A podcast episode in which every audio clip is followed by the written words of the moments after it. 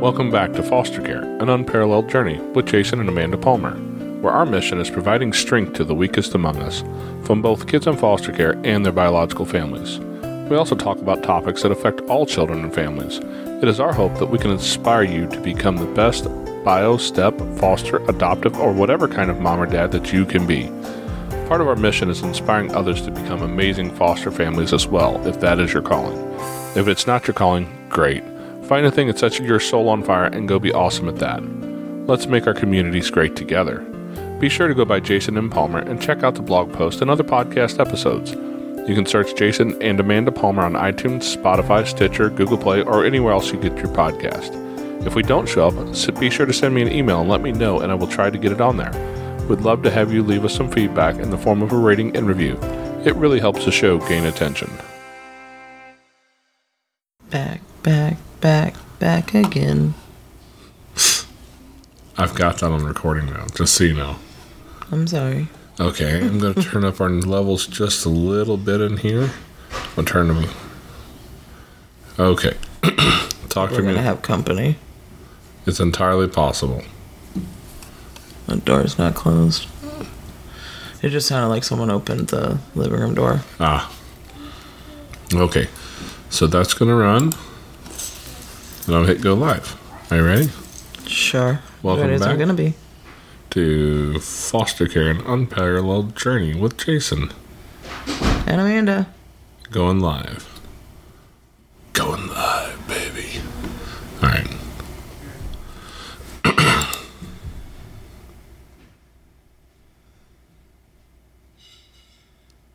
And we're live. Woohoo! Welcome back to Foster Care, an unparalleled journey with Jason and Amanda. And we are doing a quick live this evening. One of the things we've been talking about a lot lately. It showed itself in all kinds of places. Um, the podcast that came out this week with Caroline Bailey, and last week before that was um, Auburn Dudley, and both of them talked a whole lot about trauma. And that's what we're here to talk about today, because I know that our parents raised us a certain way. My parents were old school. Old school. Like, I met a switch. Not saying I didn't deserve it, but I met it. You may have deserved it. I've heard a story or two. It's possible. But but the thing is, is that for kids who've been in real trauma, that can be damaging in a lot of ways that we don't understand, and that our parents didn't understand, that the other generations didn't understand, because we, I don't think really we've understood a whole lot about trauma until now. No, I, I don't think that people really wanted to acknowledge trauma, because when you acknowledge trauma, there's a reason that trauma is there. Something happened to cause that trauma, and trauma is associated with negativity. Yeah, and whether it's your guilt for not for, for causing trauma to your kid, or guilt for not being able to keep the trauma happening, I think that's um, I think that's a real thing. We we don't like to acknowledge that it's there, but it is, and we know that for a fact because recent science has shown it to us. You know, yeah, we, we've I, seen on M R Is the brain is shaped different. There is a biophysiological proof. We can look at the brain and know that that shape that was in there before, after trauma, is different in significant ways, and in similar ways between different people who've experienced trauma. It's it's actual proof that our life changes our brain. Yeah, and trauma after trauma after trauma, you know, you're doing more brain damage, and it it affects every aspect of a life, a child's life, an adult's life, how they respond, how they act. And we're just now really starting to acknowledge the fact that trauma is a real issue, and children are are getting diagnosed at a, a alarming rate with P S T or yeah, P T S D um, and other things. You know, and we used to not diagnose children with that, you know. Oh, children are children. They're happy. They're go-lucky. They're resilient. They just get up. They go. It doesn't bother them. It doesn't affect them. Well, that's not true. Yeah, because I think a lot of times kids are resilient and kids are able to hide the trauma in ways that we don't understand. Not not like it's an intentional hide either. I think you're right. It's it's not a... It's more of the fact that they might not even remember the trauma. Yeah. But the brain remembers the trauma, remembers certain feelings and s- sensations that associate with different feelings, like an infant who maybe was not fed properly. When that infant and child and toddler is hungry, when those feelings of hunger come about, that triggers that trauma. Yeah. It, the brain remembers that. They might not realize that I'm feeling so amped and out of sorts because I'm hungry, but the brain remembers it. Yeah. Yeah, I think you're right. And and a lot of what I've been looking at is uh, information here on YouTube and other places by a gal by the name of Karyn Purvis. Karyn is K A R Y N P U R V I S. Karyn Purvis, if you look her up, she was... Um, Well, if you just put her name in, she'll come up. Uh, a lot of stuff with T C U. Um, I forget the exact what that stands for. It's a university. But uh, she talked a lot about trauma in kids. She did a lot of work with kids.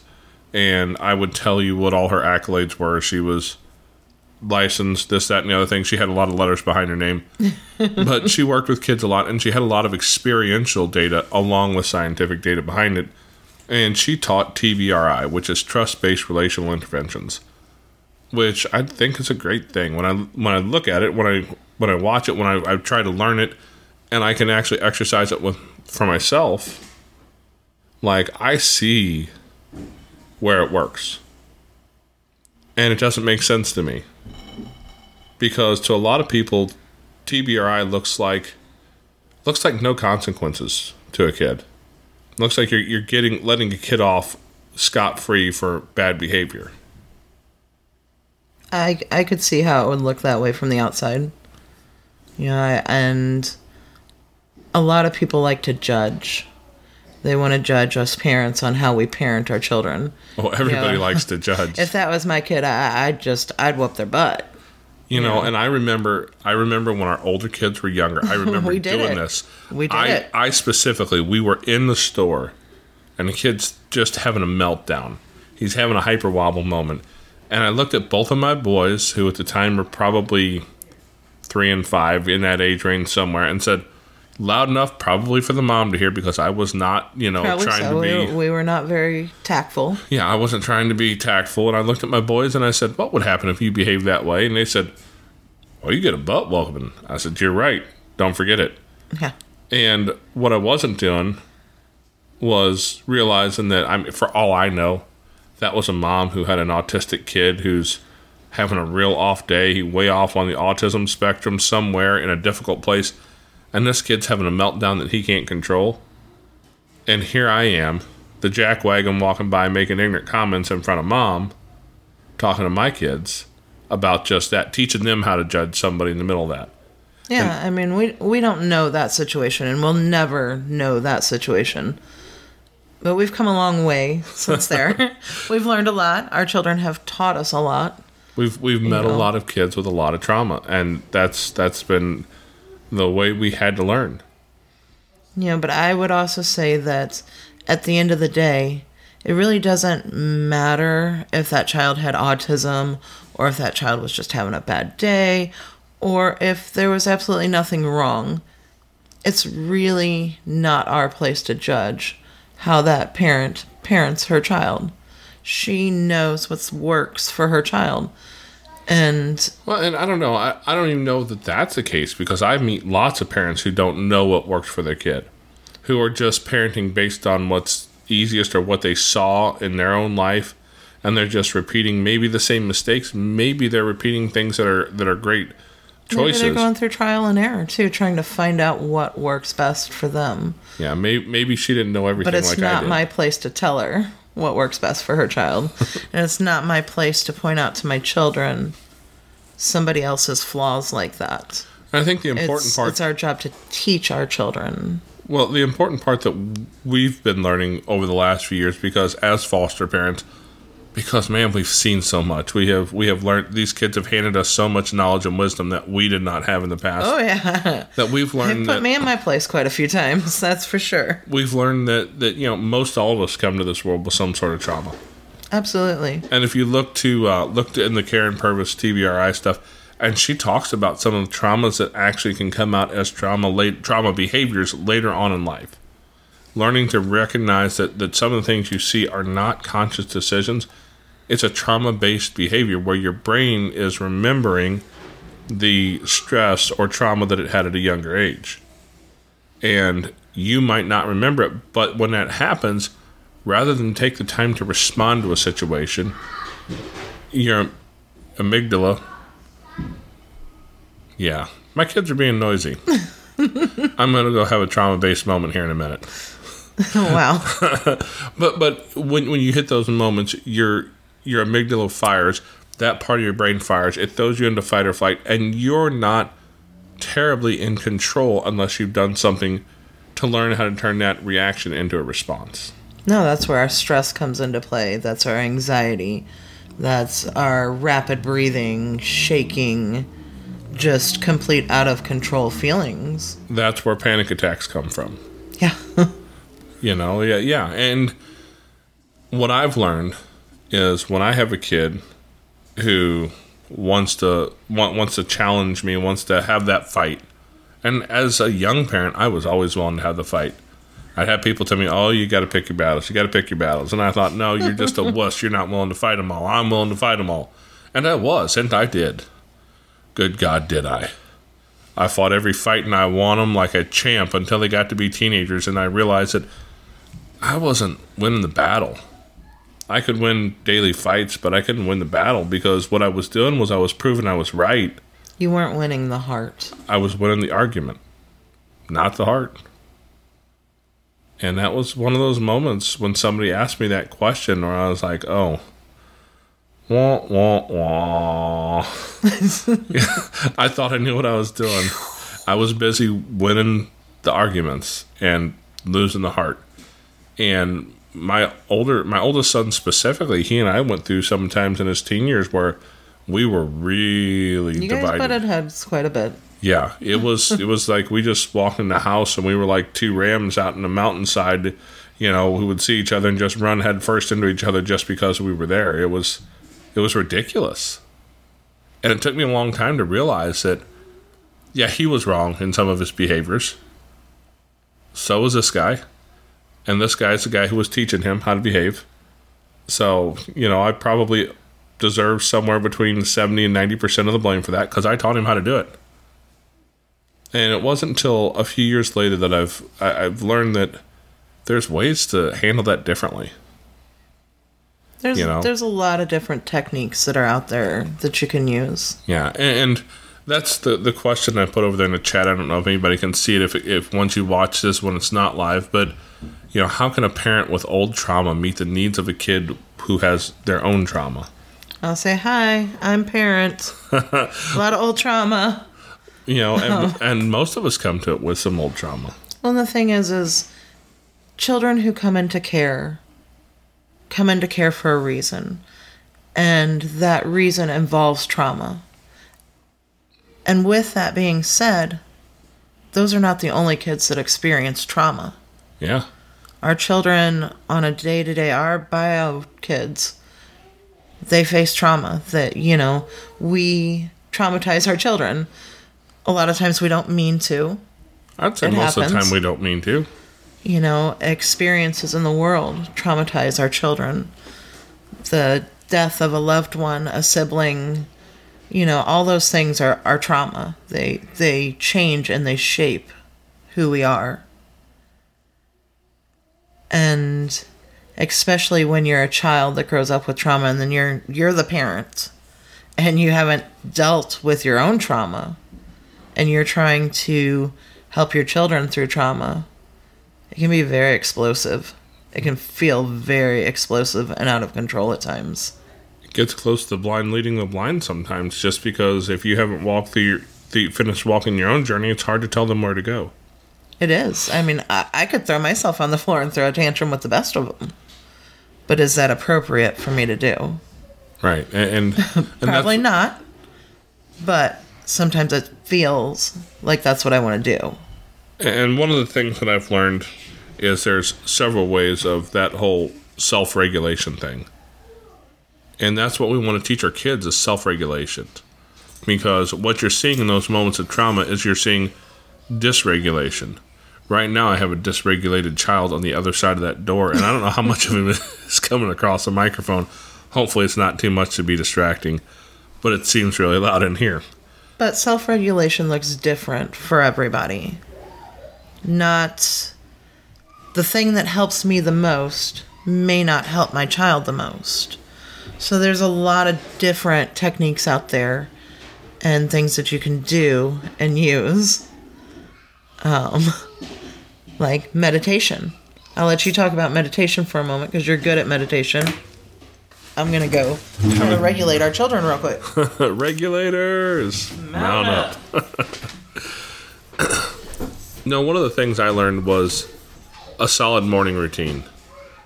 And if you're familiar with Hal Elrod, if you're not, look him up. He's got a book called The Miracle Morning.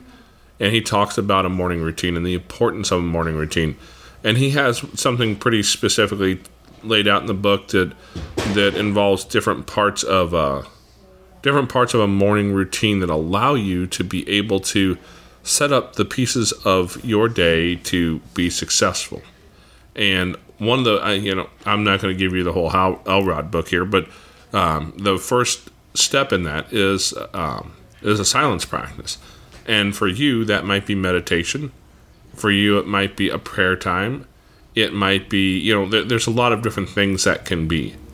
And when I first started doing it, I used, um, I think it was called, it's it's the Calm app, C A L M, Calm.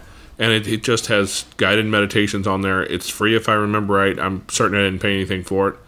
Um, but it will give you a lot of opportunity to kind of learn the basics of meditation. And what I found for me is that morning meditation is best if it's just a quiet, peaceful, counting-based meditation, for lack of a better word. I just focus on my breathing and just count. And my, you know, count up the up to whatever number I pick that morning and focus on each number. And then I turn around and come back down. And as I go down, that's where my meditation really seems to allow me to have to stay in the present moment. Because somewhere between about two hundred and one hundred ninety, I start to lose track of where I was. And so you have to pay attention as I go down. What that does is it brings my mind back into that exact moment, and it disallows me to stay focused on all the other things that run out of my brain. And what I'm doing is slowly teaching my brain how to step outside of that dysregulated moment and live right here in the present. So that when I start to feel that dysregulation later on in the day, when I have to go step into the boss's office and have a tough conversation about something, when somebody gets ignorant at work, cuts me off in traffic, tries to run me off, whatever it is, I'm slowly building that muscle of learning how to come back to a calm space and take the time to respond to a situation instead of just reacting. Because I'll be honest, I know you've got to be able to hear this kid screaming in the background. I got a good kiss out of the deal, so. Five years ago, I would have ended the stream so I could walk out there, and he and I would have had a very serious conversation. He'd have probably ended up with a spot on the butt and sent to bed.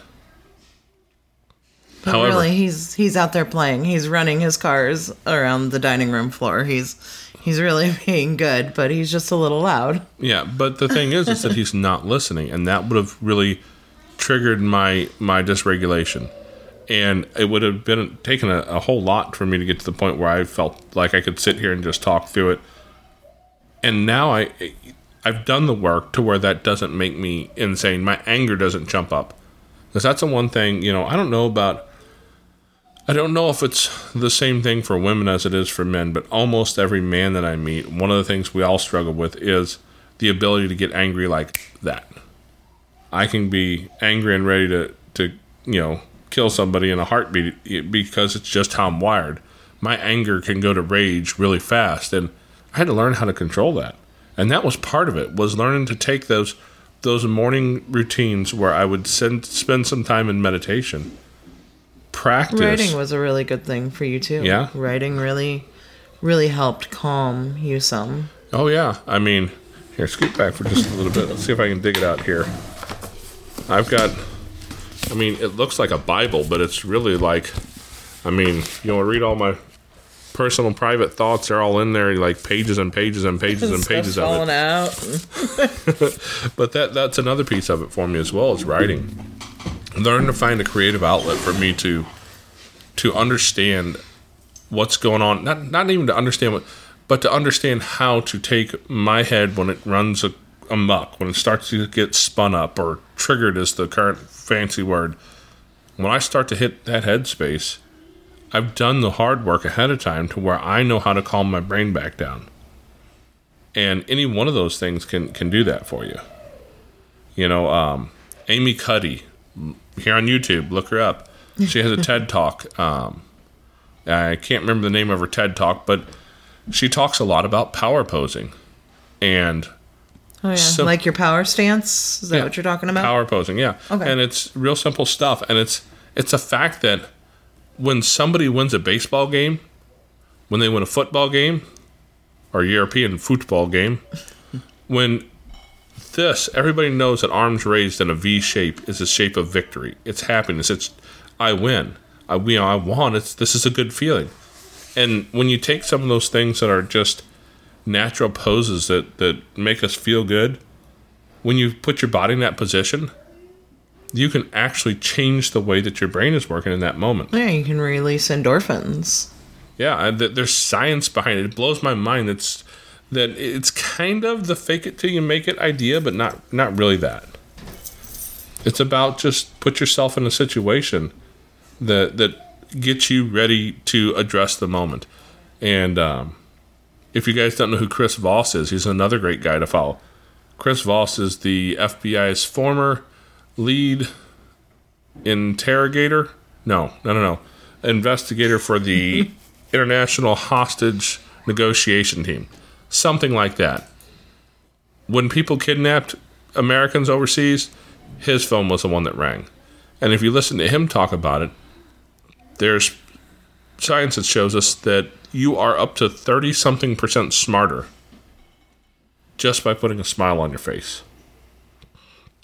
They had some interesting studies they did where they t- had participants sit there with a straight face, or the other ones they gave them an ink pen or a pencil or something and made them hold it in their mouth so that they're, they're forced to sit like that. And they could actually see the difference based on just a forced smile, what it makes in your ability to uh, to reach your cognitive powers. You're smarter when you smile. Huh. You're smarter when you control those... Re- Because, and we all know it. I mean, come on, we all know it. When somebody makes you angry and you res- just react, we rarely react in a smart way. Oh, we usually do something dumb. Whether we say something dumb, we do something dumb. I mean, knee-jerk reaction almost never implies that I did something kind for somebody. Absolutely. You know, I, I'm at my worst when I am not regulating. You know, I, I'm not, I'm not doing myself or those around me anything good at that point. You know, my head is all over the place. My thoughts are erratic. They're just all over the place. And that's why I found breathing is a good thing for me. Because when I get really triggered or amped, I call it amped because I feel like, like I'm on speed almost, you know, I feel so up. And then my breathing, you know, I start breathing shallow. And before I know it, I, I'm having a panic attack. And that was not something that I had ever experienced until the past few years, you know, after losing our daughter. And it was like, once I had that first panic attack, once I really was unregulated, it just kept happening over and over and over. You know, it was like, I almost felt like there was no end in sight. They would just come one after another. And I'm finally to a place where after some techniques of meditation, breathing, writing, walking away when I need to for a moment, you know, taking that time to give my head a moment, you know, not reacting with the first thing that pops into it, but just slowing down for a moment makes all the difference. And it's really, really hard to do that when someone's pushing your buttons.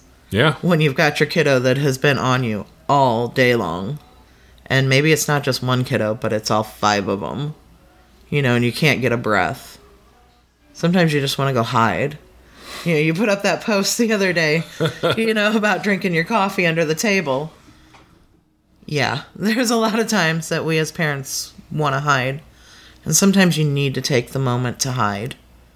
There's nothing wrong with doing that. I would rather hide twenty times a day than cause my child more damage. Well, you call it hide.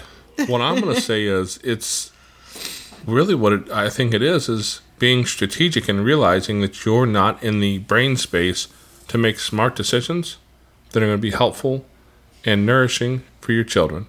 And so you choose to remove yourself until you can regulate your own brain, get back into a positive headspace, and then you come back into the situation. That's the healthiest way I know to handle it. I would you know? say that's the healthiest way. And also admitting when you've failed. Admitting when you've, you know, you've lost your cool. You know, coming back to that person and being like, hey, you know, I was not at my best. And I took my worst out on you. Yeah. And I'm sorry.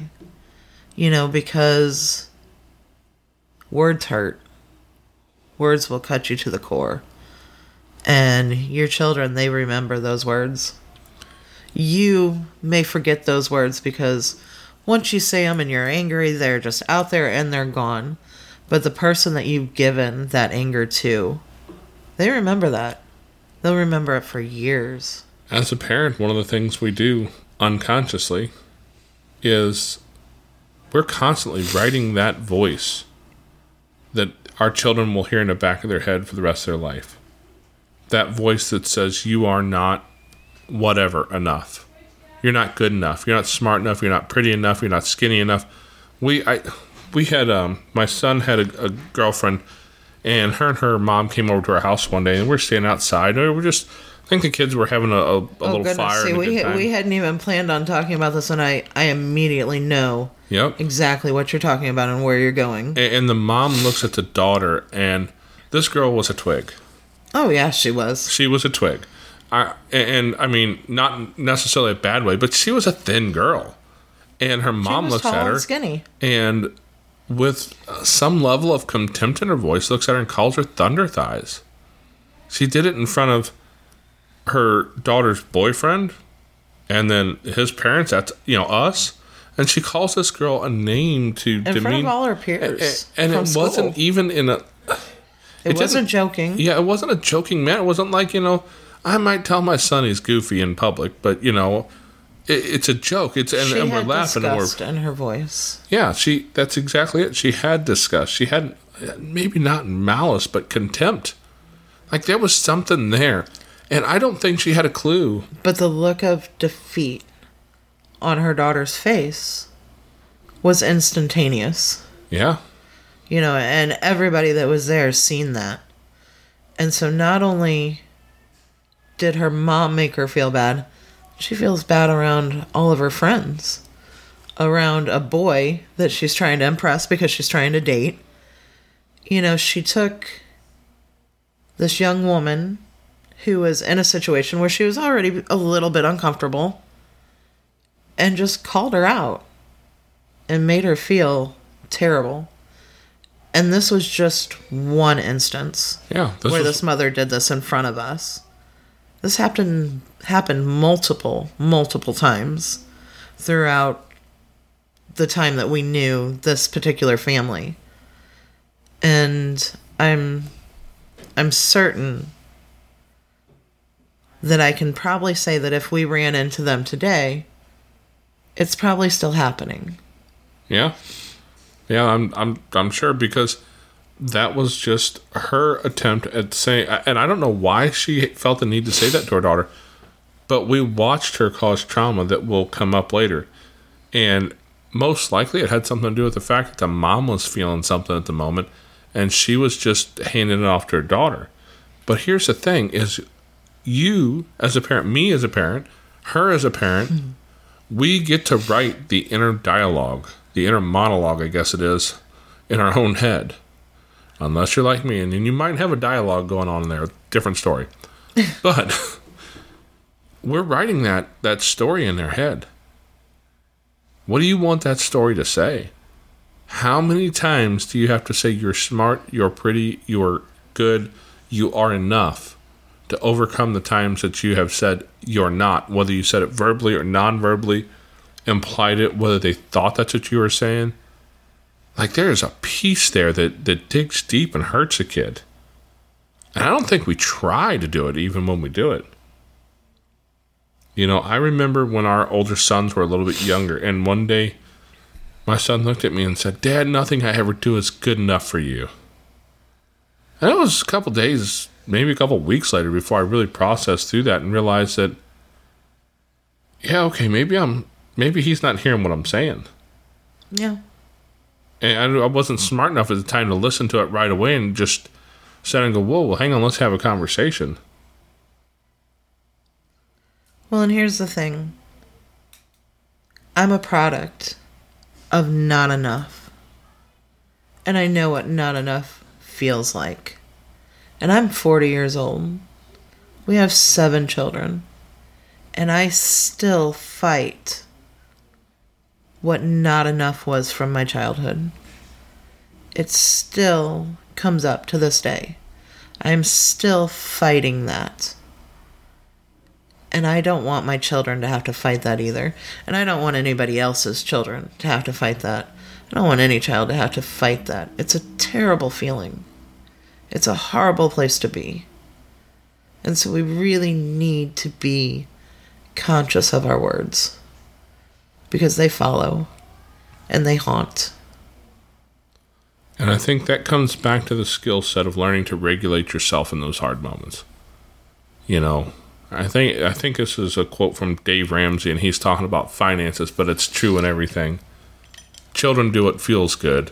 Adults make a plan and stick by it. So maybe I will just encourage everybody out there to make a plan to stick by that says, when my kids are acting dysregulated, when they get wild, I'm going to find the time to c- calm myself down. I'm going to be the calm one in the room. Because even even in, in a Category five hurricane, right in the middle, there is a calm eye in that storm. Learning to center yourself so that you can exist in that calm eye. Even when the world is going crazy around you, when your kids are losing their stuff, acting like maniacs. Not that yours do. Only mine, but yeah, I, I heard that, that they're only crazy for only you, not, me, not mom. But in that moment, dedicating yourself to learning how to be the calm in the storm, to take the time to learn a breathing practice. If you if you want a super simple one, look up box breathing. Something the Navy SEALs do. It's ridiculously simple, and anybody can do it. You can use it in any moment in time. And the simple truth is, is that as you do this, you can check your heart rate and your blood pressure. You will watch it drop. You have the ability to do that. I have gone in for my, my regular doctor testing stuff and um, sat down, and my blood pressure was a little bit high. I looked, doc said, give me five minutes. Yeah. And I just sat there, and I took some intentional time to do some box breathing. Super simple. If you can count to five, breathe in and breathe out, those are the only skill sets necessary for it. Took five minutes. He came back, and my blood pressure dropped like fifteen or twenty points. Yeah. You were back into regular range. And and here's the thing. We got a better deal on our insurance out of the deal. Well, there's that. But here's the thing, is that when your kids are spun up and you start to get spun up too, that's your moment to lower your blood pressure intentionally. That's your moment to calm your head and come back to the center of your space, so that you can be the calm in the room. You can walk in, and you're not reacting to their trauma-based actions with your own stuff. You can walk in and sit down and say, hey, and look at a kid who's completely lost their stuff and say, hey, man, I see this. I see you. I see this behavior as a byproduct of maybe some trauma you've dealt with in the past. Maybe it's not. Maybe it's, even if it's not based on just trauma, you can walk in and say, hey, I see this behavior over here. We're going to deal with that. But I also see you. And I can appreciate who you are. And we're going to walk through this together. The difference between those two can change the monologue in a kid's head for the rest of his life. Oh, yeah. And kids can do the breathing, too. We've used it on many, many kids to get them to try to calm down and to be able to self-regulate themselves. It's There's so many different practices out there. Just look it up. I mean, I've got a long list here. I'm not going to go through them because we've actually been on here a little longer than, than what we wanted to be on here. But there's all kinds of breathing techniques that you can do with your children. Blowing balloons, dandelions, you name it. You know, it, it's out there. You can do it. Um, but find what works for you, whether it's counting, whether it's grounding, meditation, walking away, your hobby, reading, drawing, writing, whatever it is. Do that. Create. Don't damage. Yeah. I thought you were going to say create. Don't hate. No. No. It would have rhymed, though. I liked what I said better, though. Oh, okay. Sorry. All right. Well, I think we're going to end this. And just that that's the message we want to talk about a little bit today, though, guys. It's just, man, get out there and, and realize that You Inform can control, yourself about trauma. You, you and you can control your reaction with your kids and turn it into a response that if you will will face the, the trauma of your own life, face your kids' trauma as trauma, and face them as somebody you love, man, you can change a whole lot.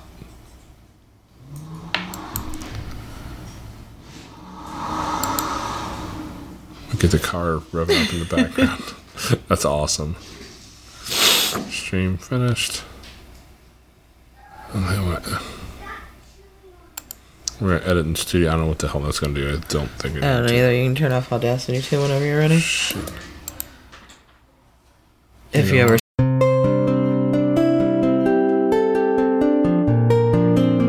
Thanks to everyone for listening all the way through. If you're trying to find us on a specific podcasting platform, just search for Jason and Amanda Palmer. Or Foster Care, An Unparalleled Journey, and be sure to subscribe to the podcast. Leave us a rating and review on iTunes, Spotify, Google Play, Stitcher, TuneIn, or anywhere where you find your podcast. You can also download it so that you can listen wherever you're at, even when you aren't online. You can find us online at jason m palmer dot com, where you can read our blog and listen to all of our previous podcasts. If you have a story that you'd like to tell on the show, please send me an email at jason m palmer at yahoo dot com. And be sure to put podcast in the subject line. Or send me a message through our Facebook page at Foster Care and Unparalleled Journey. We'll see you next time.